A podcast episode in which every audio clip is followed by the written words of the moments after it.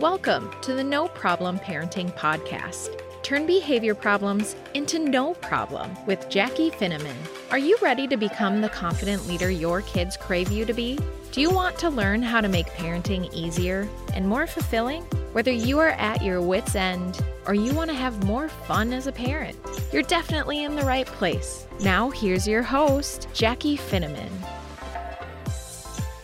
Hey, parents, welcome back to the No Problem Parenting Podcast, where we choose to deal with and overcome the behavioral challenges within our home. And today I have a super fun guest on the show with me. Her name is Dr. JJ Kelly.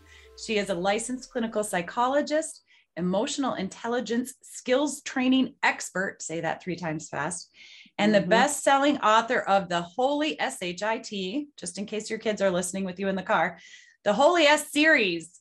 And it's she's also the CEO and founder of Unorthodocs. I love this. I have to say, Dr. JJ, Unorthodox DOCS Inc., a punk alternative to traditional psychotherapy that centers around group process, peer coaching, mentorship, and community outreach. Dr. Kelly and the Unorthodocs, or her former patients, live their lives with the belief that global healing is achieved by teaching people the skills to like themselves. And we were just talking a little bit before getting started, and I can already tell we are sisters from another mister. I am so excited to have you here with me today. Thanks so much, Kelly. Thank Kelly, you. Dr. Kelly. Thank you so much for being on the show, Dr. Kelly. I'm psyched. I think it's gonna. I think it's gonna have pop here a little bit.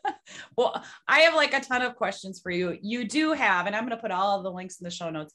You've written several books, and I'm thrilled. I unfortunately haven't read them yet, but I uh, have ordered all of them. The Holy Sh- My Kid is Cutting. Super curious about that one. Holy Sh- I'm a gifted misfit.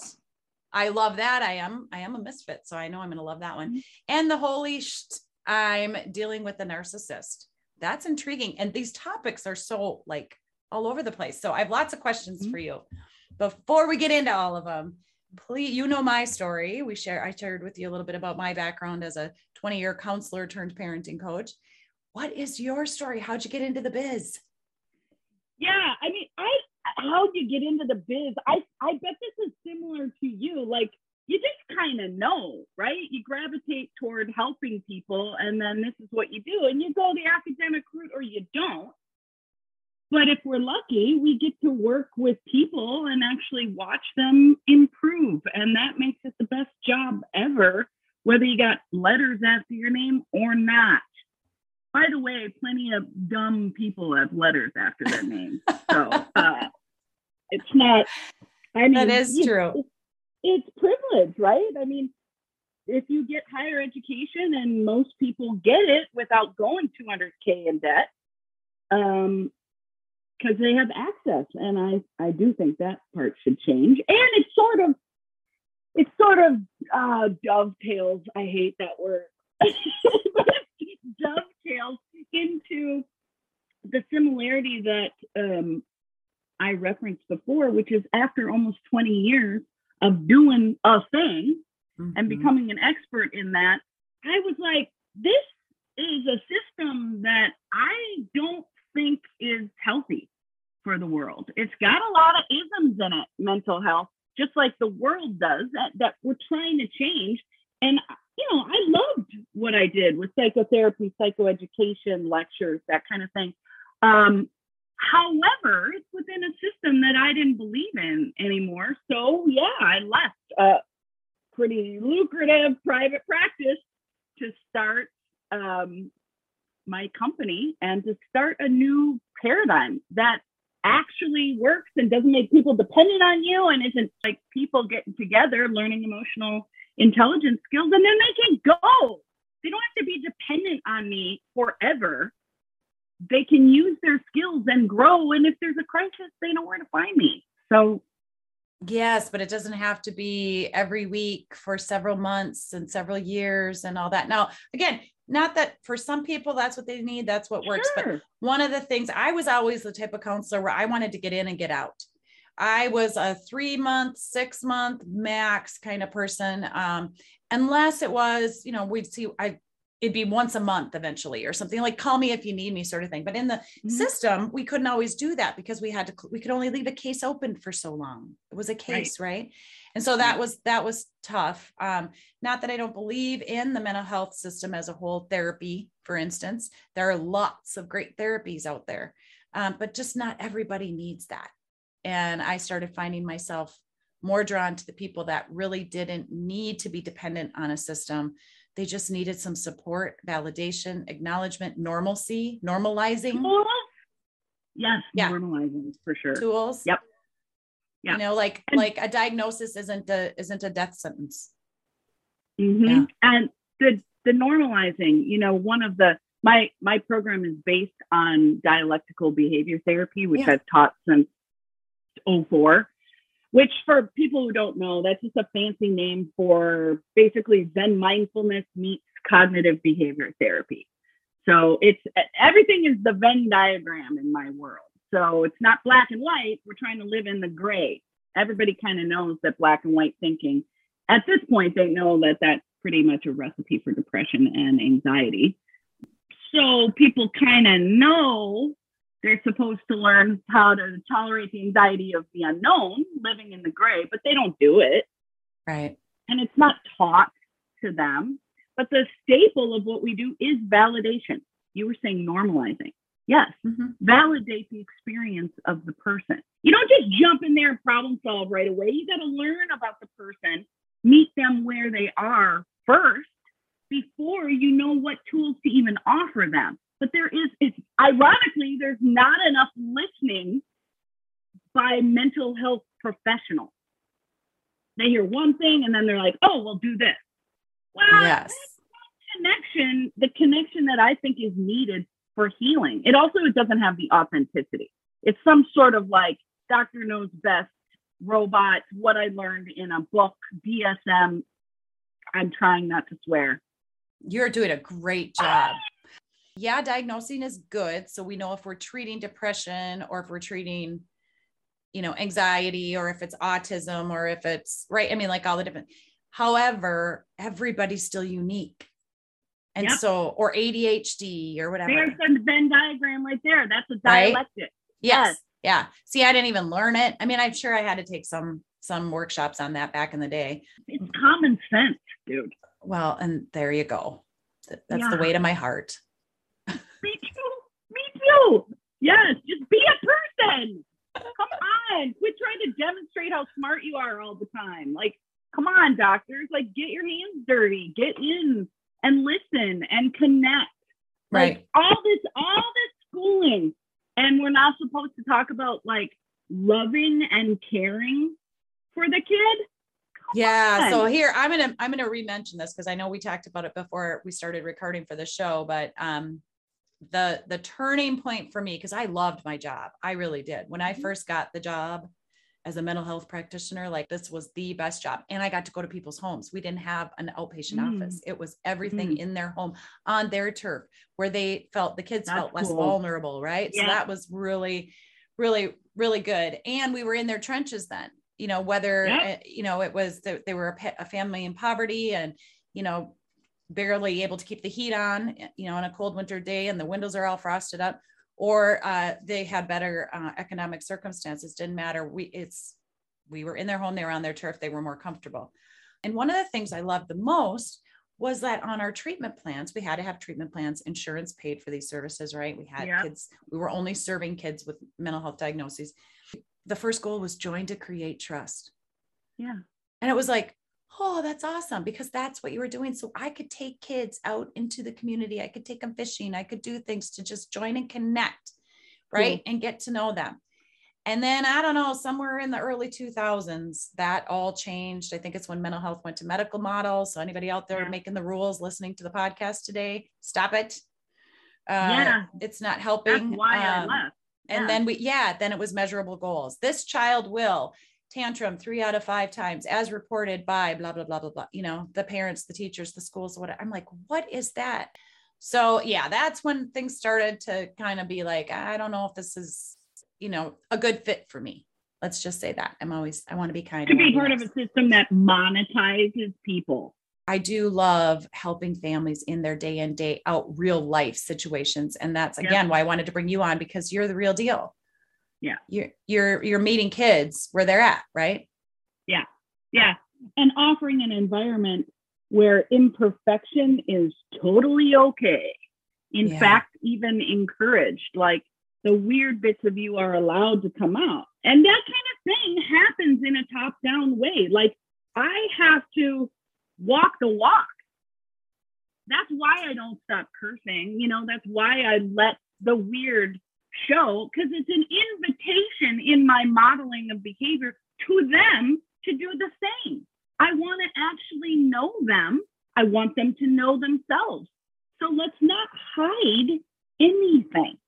You don't have to hide here. It's not about approval seeking, it's not about compliance. Mm-hmm. It's about improving your quality of life, your your capacity to experience joy. That takes truth. It sure does. It can be messy. So let's get messy. Yeah, let's seek first to understand. That's step one in no problem parenting. Get to the root of the problem. Why is my child behaving the way they're behaving? And why am I responding or reacting the way that I am? Yes, yes, yes. Validate before problem solving one of the reasons why I wanted to have you on is because you bring a lot of humor and mm-hmm. fun and funny and lighthearted to sometimes really tense situations or really Very. dark, dark, you know, That's situations, right. depressive Wait. situations, things like that. How do you do that? What do you do? What's your approach? Well, I mean, you ride the horse the way it's going, right? I mean, like just part I do think part of it is being Midwestern. You know, it is a cultural thing, and also like our age as well. Like goofing around was sort of a competition, a friendly competition growing up. Like whoever could goof the hardest and make the the rest of yeah, the friend group laugh. Like everything for the craic is what the Irish say, for the fun, the yeah. fun of it. And um, and even if it means serving yourself up on toast for the funny. Yes. And an ability to laugh at oneself, I think, demonstrates real resilience. You talk about markers. There's a marker. Can somebody laugh at themselves? Come on over to California, by the way. The answer is mostly no. and I'm all, I'm, I take my work very seriously and I do it playfully and with joy. Be- there's another dialectic, yeah. the Venn diagram, because it helps the medicine go down. You know, yeah. to be laughing calms the central nervous system down. That's a neural physiology thing. You know, that that's just the science of the body. But also it's just a way to form human connection. And we all know it. When you're belly laughing with somebody, maybe on a first meeting, you're friends forever after that. Absolutely. Yep. So how we connected so easily, right? Yes, yes. Well, you also have the authenticity thing going on too. Like you care for real. Yeah, I and, do. And that's that's cool. You know, I I do want to be around do-gooders.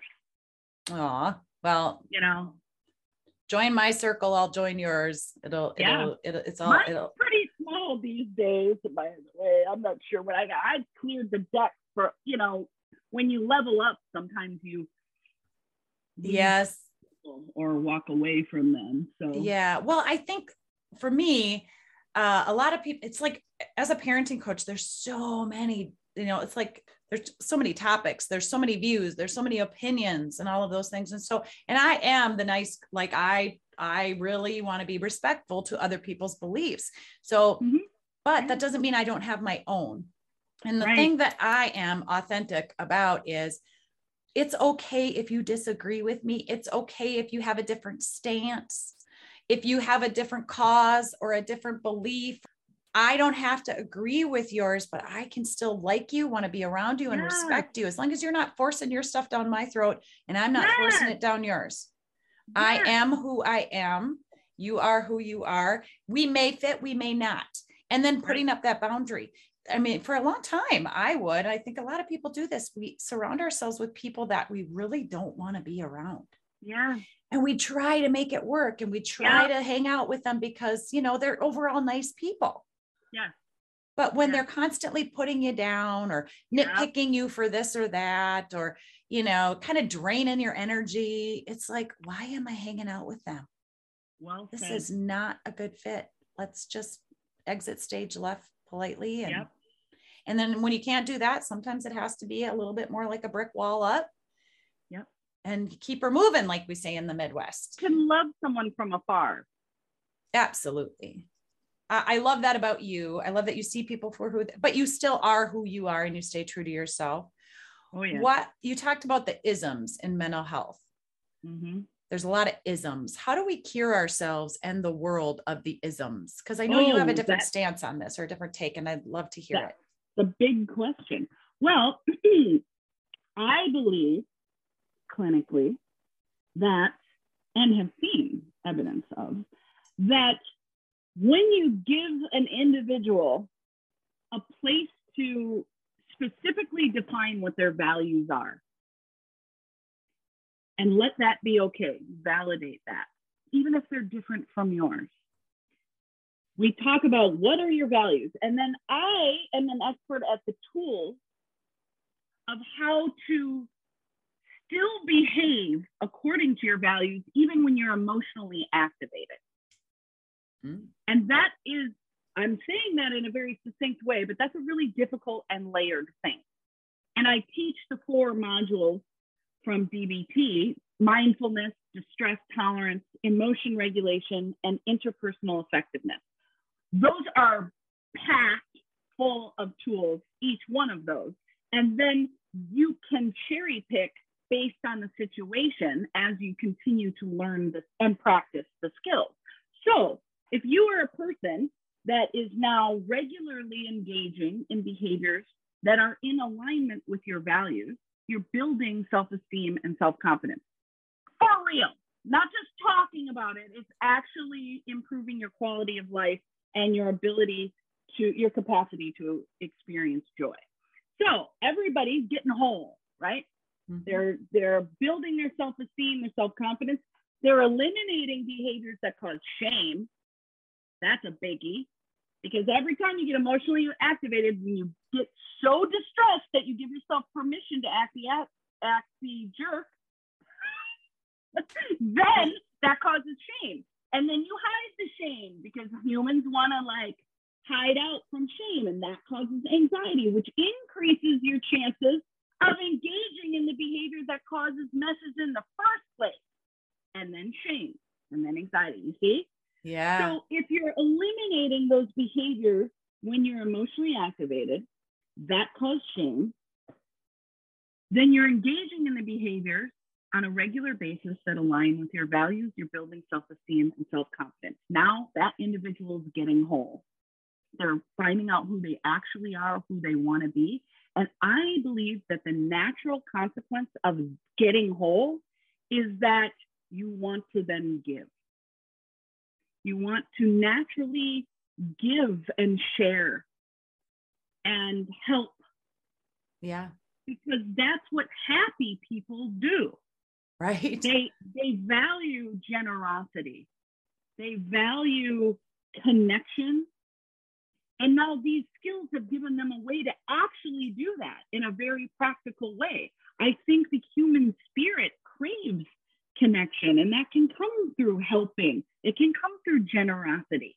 It can come through teaching. You know, my advanced students, they know so much. They're so emotionally intelligent, way more than any doctoral student I ever uh, ever supervised, by the way. So they're getting, they're whole young individuals. I want them now to mentor the younger ones. So that's what we're moving towards then Oh, that's the cool. pre-docs, the ones Yeah. that are under 18. Oh, I love it. Isn't it cute? Baby docs, pre-docs. So they dip in, the docs, the advanced students dip in and do their own teaching.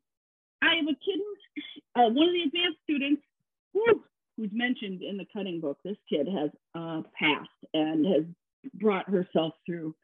Oh, it's unbelievable. She's a miracle. Um, she started um, an MMA business where she also teaches the emotional intelligence skills within the self defense. It's so MMA, like martial arts. Yeah, she's a competitive fighter, which paging Dr. Freud on that one, right? So she teaches some of the some of the docs and some of the pre-docs self-defense, how to defend themselves, how to get resilient. And yeah. I mean, it's so that is cool. so awesome. Yeah, I just had Michelle Tremblay on the show uh recently too. She t- teaches that it's like that, eh, you know, g- going from shy girl to confident person through martial arts, yoga, dance, movement, those kinds of things. Yep. Um, yep. And then also we, we, talked about what shy kids and mean kids, not always bullies, yep. but have in common, um, which is often a lack of self-confidence. And so I love that sure. you're doing that too, like getting them to feel whole, to know who they are in their own skin. Right. And when they do, when we do feel good, we're not mean. We don't feel like we need to be defensive or resistant or mean we're giving and being kind instead. I love that. But what do we do? Focus so much on the problem. And that's another right. question I wanted to ask you. Why do you think we focus so much on fixing the problem rather than listening? It's the men- it's the medical model. Yep. It's patriarchal. So tell Dr. me more about that. Best Dr. knows best, who has historically been the doctor who has historically um, earned the money to get a doctorate. Um, top down is very much the society we still live in. Um, and I, I, don't mistake that with an oversimplification of man hating. The patriarchy hurts men too. They're only allowed to feel one emotion, anger. That is not great for men. Yep. And for sweet boys and sweet men. Society's pretty tough on empathic dudes.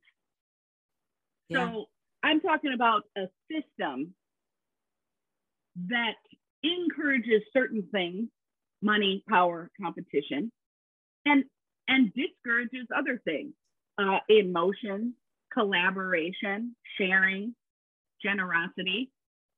I mean, I think that, again, the Venn diagram, the balance of masculine energy and feminine energy into that intersected middle, which is a blend of the two.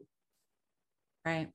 And that's why seeking first to understand and really getting to know the person, not from this expert like, oh, I'm an expert because I have 30 years of experience working with kids and families. So I'm going to be able to come in and tell you exactly what you need. No. Right. I have some skills. I have some experiences, most of which I've learned from the families I've worked with, just like you. Right. Mm-hmm. And everybody is still unique. So I'm going to tell you what I know and what, I, but we're going to tailor it. We're going to, one, one of my favorite things when parent, when my clients you know, I'll, I'll, I'll, give them a suggestion or something to try, and then they come back and, oh, that didn't work at all, or you know, they're all frustrated. Well, see, we've tried everything, and we've tried this, and we've right. tried that, and that right. didn't work. And right. I'm like, that's the stuff I want to hear. Some yeah. parents don't want to tell me it didn't work, like they're going to hurt my feelings. I'm like, no, if it doesn't work, you got to tell me.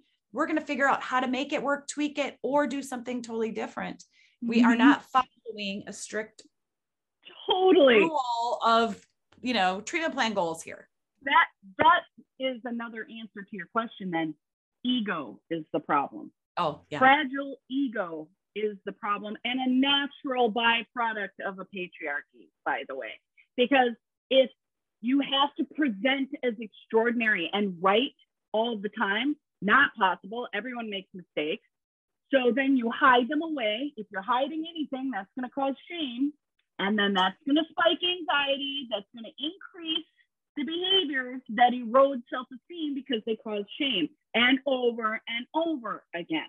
Right. So I tell I tell the people I work with, I'm like, dude, I think everything that comes out of my mouth is brilliant.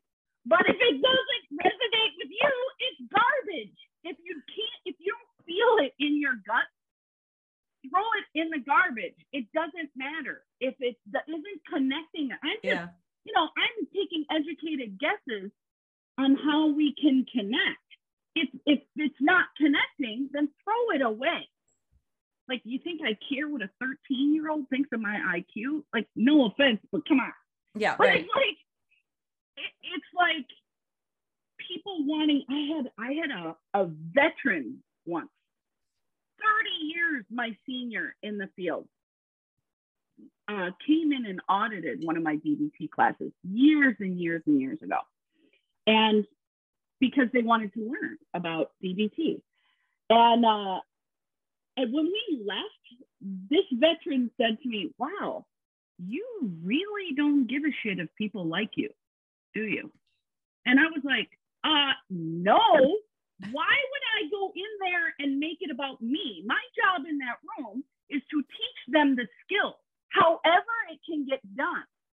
If I put myself first, first of all, how fragile is that? How very Berkeley. Uh, if I put myself first,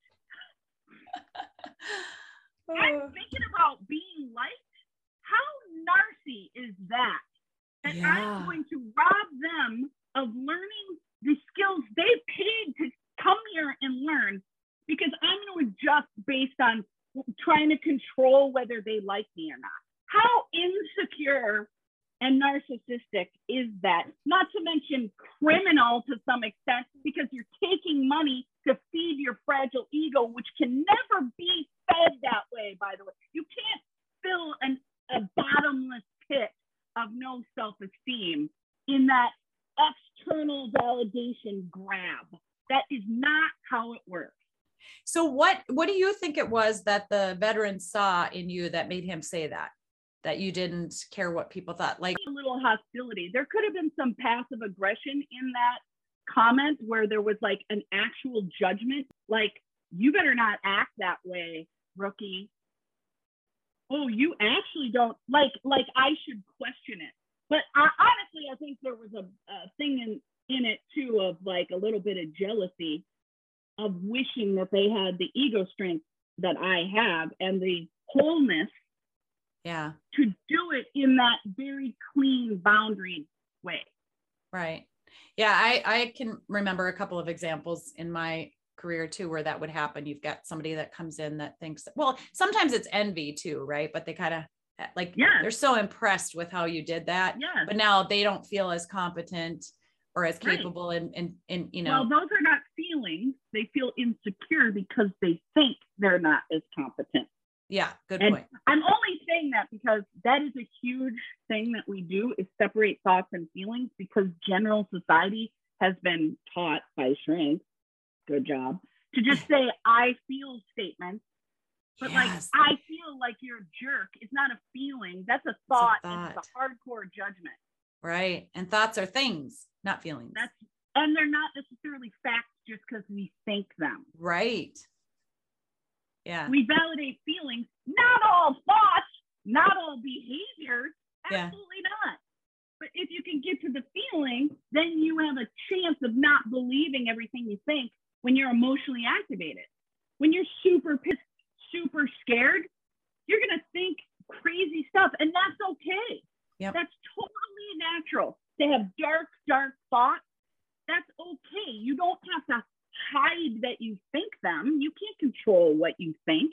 You just don't want to act on them. But everybody's like, oh, I want to portray myself as a good person. A good person never gets mad. What Whatever. crap. right. Wow. When anger is the emotion that signals to us that our boundaries are being crossed, who the hell do you think benefits from talking us out of legitimizing anger? So here's here's another thing. Parents being strong enough, Mm-hmm. maybe you may want to rephrase this for me, to handle their kids need to know they are quote unquote strong enough, not physically, but you know, Yeah, yeah, capable enough to handle those deep, dark yeah. thoughts those the the darkest anger the things that like Yeah. that's what i teach parents to be able to if if the kid doesn't think you can handle what they're thinking That's And or feeling, Totally. right? Right. they're not going to come to you so That's right. i just right. wanted to add that on to what That's you were saying before. similar. That's similar to the story about the veteran. That that story I just told about the veteran is a lesson for parents. You cannot make mood dependent decisions. everything I teach in the Get Real Get Real program is about not making mood dependent decisions. So you have your set of values as a parent, as a member of a family. You have a, your family's values. So you want to behave according to those values. And I think fear, and I, oh, I empathize with parents. What a scary job. Oh my gosh. And you can't be worried about whether your kid likes you or not. Mm-hmm. That sounds impossible, and it must be so. It's going to make you effective. It's not about you. You made a person. So you do everything in alignment with your family's values to educate that person. And sometimes that means consequences because if they've gone outside of the line, which teenagers are going to do, it's their job, then right. it's your job to bring them back into the safety box of the family's values. The cutting book is all, it's a parenting manual.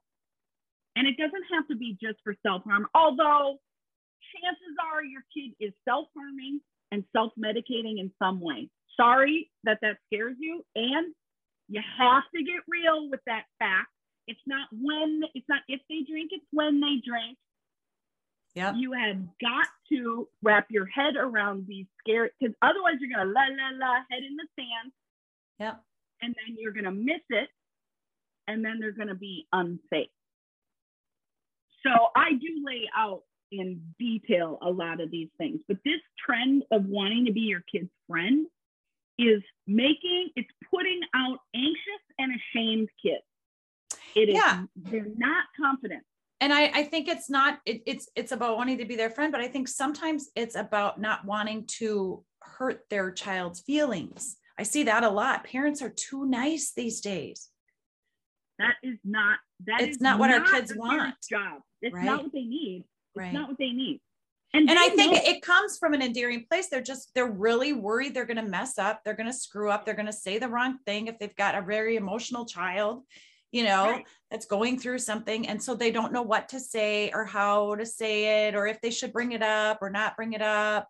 And so that's like literally fingernails on the chalkboard, I say with teenagers when they're, they know their parents aren't comfortable talking to them.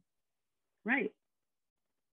So the parent has to validate and problem solve around their own fear in order to regulate that emotion so they get back to baseline where there's a higher chance of them making an actually effective decision. Right. When you're emotionally dysregulated and you make a decision when you're way off baseline, that's a mood dependent decision. That is not mindful. It is oh, often not effective and it often causes messes that need to be cleaned up later and cause shame and then anxiety. Right. So I want people to write down what their family's values are. I want them, I, I in detail talk about writing out a contract for the family, including oh, grades, grades and um, consequences and privileges and jobs outside the home, whatever your family's values are, you write them out kid signs it, you sign it. It's on the fridge for when they go, no, you never said that. And you have a structure then that holds you, you know, what are the consequences? How long do they last? This thing about, oh, when your behavior improves. No, no. You put a time limit on it. You don't shame them. Right. The consequence is their consequence. You don't sit there and shame them because you're too much of a wuss to enforce a two week grounded. Yeah. You know, I actually, this is in one of the books, but I grounded a kid years ago for an entire semester, no phone, no computer other than homework, no, no Netflix or anything. Uh, I just have a moment of silence for you right now. Just to hang on. I just want a moment of silence for like we're all gonna pause. It's okay, Dr. JJ. Go ahead three semesters of warning on that. I okay. Like, I will do this. And they didn't think it would happen. And then I brought the mom in and we wrote out everything of what was going to go on. And the kid actually enforced it themselves. more than that. yeah that's funny when it happens doesn't it no i always Yep. talk to parents about like the grounding we want don't ground or take technology away forever but if you do because you get to that point which obviously with this kiddo three semesters worth of warning on it right there was Yeah. plenty of time to make a change you then you have to follow through you have you cannot threaten things you're not going to follow through on and this kid could their grades were tanking they were like permanent potentially permanently affecting the rest of their life. Right. Like my goal with somebody that's a teenager is to like not do any permanent damage and then get them to college. Right. And this is something that by the way that kid got straight a's the rest of high school and like two b's in all of college. Yeah. So they obviously were capable of doing the thing. Yeah you that's a good disclaimer to put in there because some Yeah. kids it's not about that they don't want it's they really there's some kind of learning disability going on there and they can't do it but anyway course. that's what i we no, could go no, that is addressed in the book as well. I do not forget about different abilities for different students. Right. And parents have to get realistic about that as well. You don't have to go to an Ivy League school to get a good education and to have a nice life. Well, you don't even have to go to college right away if you don't know what the heck you want to do. There is nobody that, I mean, there's, you do not have to, there are, college is great, but college isn't for everyone. And we need Yep. to change the conversation around that as well, because we're putting kids in that they're going for two, three years. They don't even know what the heck they're doing there. Grades are up and down and all around. And now they're, like you said, dead. I digress. Um, so yeah, back to the, the kiddo for this, the semester. You I- don't think you don't think parents should take the phone away? Uh, last resort. I Oh, don't, I, no kidding. yeah, I don't, I, um, in fact, uh, when kids, as far as consequence, and I, trust me, everybody's different. So there are times when the phone does have to go away because if it's, if there's a safety risk with it, it's got to go. Or maybe you give them a dumb phone and not a smartphone, you know, so you can still get a hold of them or something like Yep, that. Yeah, yep. But yeah, I'm not real big on on external kinds of it's all about when a kid messes up, there needs to be a consequence for it, right? But Mhm. problems, that's why no problem parenting, problems are meant to be dealt with and overcome. It's in the definition of the problem. Dealt with and overcome. So when a kid messes up and they do something, whether it's a little mess up or it's a ginormous mess up, their job is to make it right make it make Mhm. up what they did ro- wrong right? Make up for it Mhm. make make you know make amends for it fix repair whatever. It's all different depending on you know what they did. So i prefer i learned this years ago in my uh, one of my favorite attachment specialists. It's a technique called the make it right technique. And i'll put that in the in the show note a link to that for people if you want to get the free download. I give it away for free because i learned it from somebody else. Well we all learned everything from somebody else right? Right, but anyway, I give it away. Uh, it's basically after something happens, you say, What happened? When you're all calm, when you're not in the fight or flight, yeah. when you're not like resistant Back and defensive, baseline. Yep. you know, beefed up parent, all, you know, chest puffed up, and I'm going to tell you, you know, what for and whatever, you know, not in those Right. moments. Later, go back to it and you say, Hey, what happened? And the kid tells you, you get to the point where the kid can tell you honestly what happened. I lied, I cheated, I went on a site I wasn't supposed to, I didn't do my homework, I hit my brother, I, you know, smoked Mm-hmm. pot, I did whatever it is, right? Uh-huh. And you say, um, yeah, good job being honest. Thank you. Good job being honest. Like, Yeah, step two is acknowledge their honesty Yeah. and then go into what are you going to do to make it up to me? What are you going to do to make it right? What are you going to do to make it up to your brother? What are you going to do to repair the door? And then they get the opportunity to do. They don't always know what they're going to do, so you can have a list of things uh, inside the pantry door or you know somewhere that says these are things that this person, this person, this person, anybody in the family has their top ten things that would make them feel good if somebody wronged them or hurt them. Sometimes the consequence is very, you know, well, you're going to have to go, you know, to the hardware store and pick up some sheetrock and fix the Right. wall that you put a hole in. You know, sometimes it's that. But Yeah. um, it's what are you going to do to make it up to me, or what are you going to do to make it right? And then that person needs to ask if this, like, let's say my kid hurt me, and I say, you know what, bud, I would just really love if you would go to a movie that I want to watch, and you sit through the movie with me. That's how you can make it up to me because you know he's a teenage boy. He's, he doesn't want to watch my movies. He doesn't want to go to see my movies necessarily, right? Mm-hmm. But that would fill my tank. Or go shopping with me. I am not. A, I don't like to shop, and I definitely don't like to be in a store even by myself. So going shopping with me would would make it up to me. That would fill my cup. That would make me feel good. And so then he can say, Hey, mom, can I go to the movie with you? Yeah, that'd be great. All right, good job making it right. And then life goes on. We keep her moving. But when we're constantly consequencing and putting these like groundings and taking technology away, and the very thing, especially now, even though some of us adults don't get it, we don't understand the fascination with the technology all the time, it's their norm. It's Mhm. how they're living. They're, you know, Mhm. So it's very hard on them when you take something like that away. Mhm. And um, so instead of doing that, we give them an opportunity to make it up to us better than saying, oh, sorry, you know, kid hits another kid. Oh, sorry. Oh, They're yeah, not really that's sorry. So now the kid No. that got kicked has also been lied to. Like, what is Right. that teaching? Right. Right. Oh, but as adults, we're like, oh, but that made it all better. Okay. See, now you know what you did wrong was wrong. Okay. Now we're, you know, no.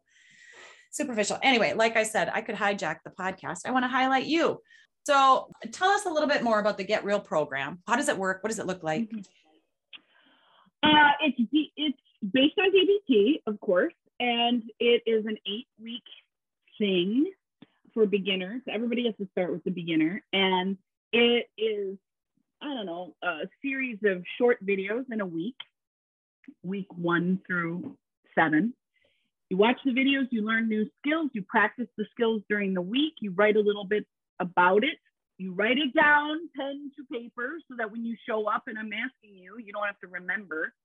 You can look at the piece of paper where you wrote it down because people freak out. So I make them write it down. And then we tweak it when we get together.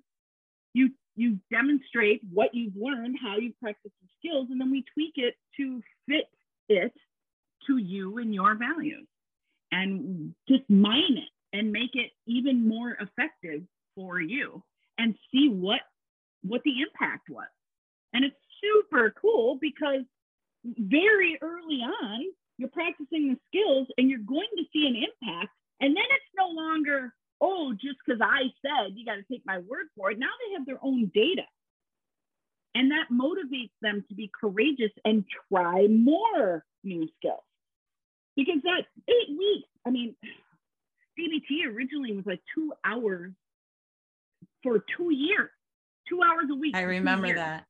what and i always did 16 weeks because that's a semester people are kind of used to that to 12 to 8 and that just makes it more accessible but it also means we're crunching a whole lot of really dense material Mhm. into a short program.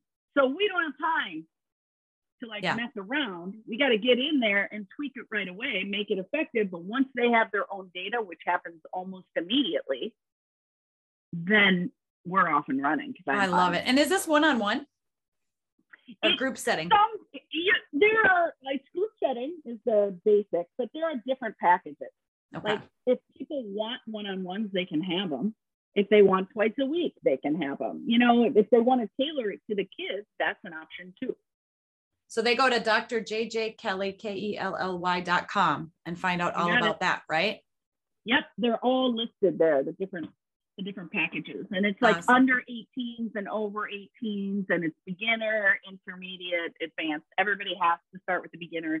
I don't care if you think you've had DBT, because most of the time when people say they've had it, they don't even understand the first video. they have not been taught DBT or not well anyway. Yeah, right. What's the youngest age you you serve? 10 Okay. So the 10 and ups through college adults. through 20. Okay. Got it. Yeah, I no, I have adults as well. I just like the I just like the adolescents. They all come to me. But Yeah. no, I serve I serve adults. I serve executives in corporations.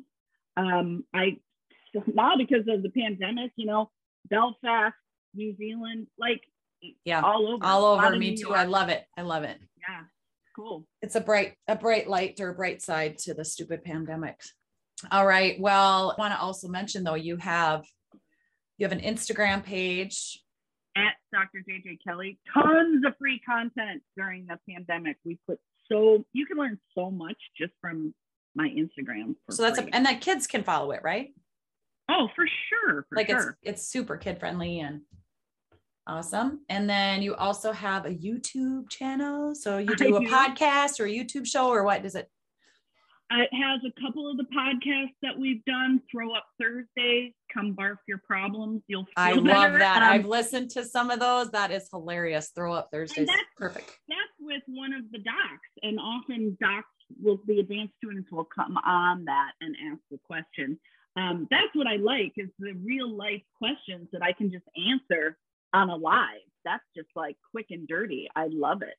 Um, and then we did a Joe and JJ go mental um, with this woman from Belfast.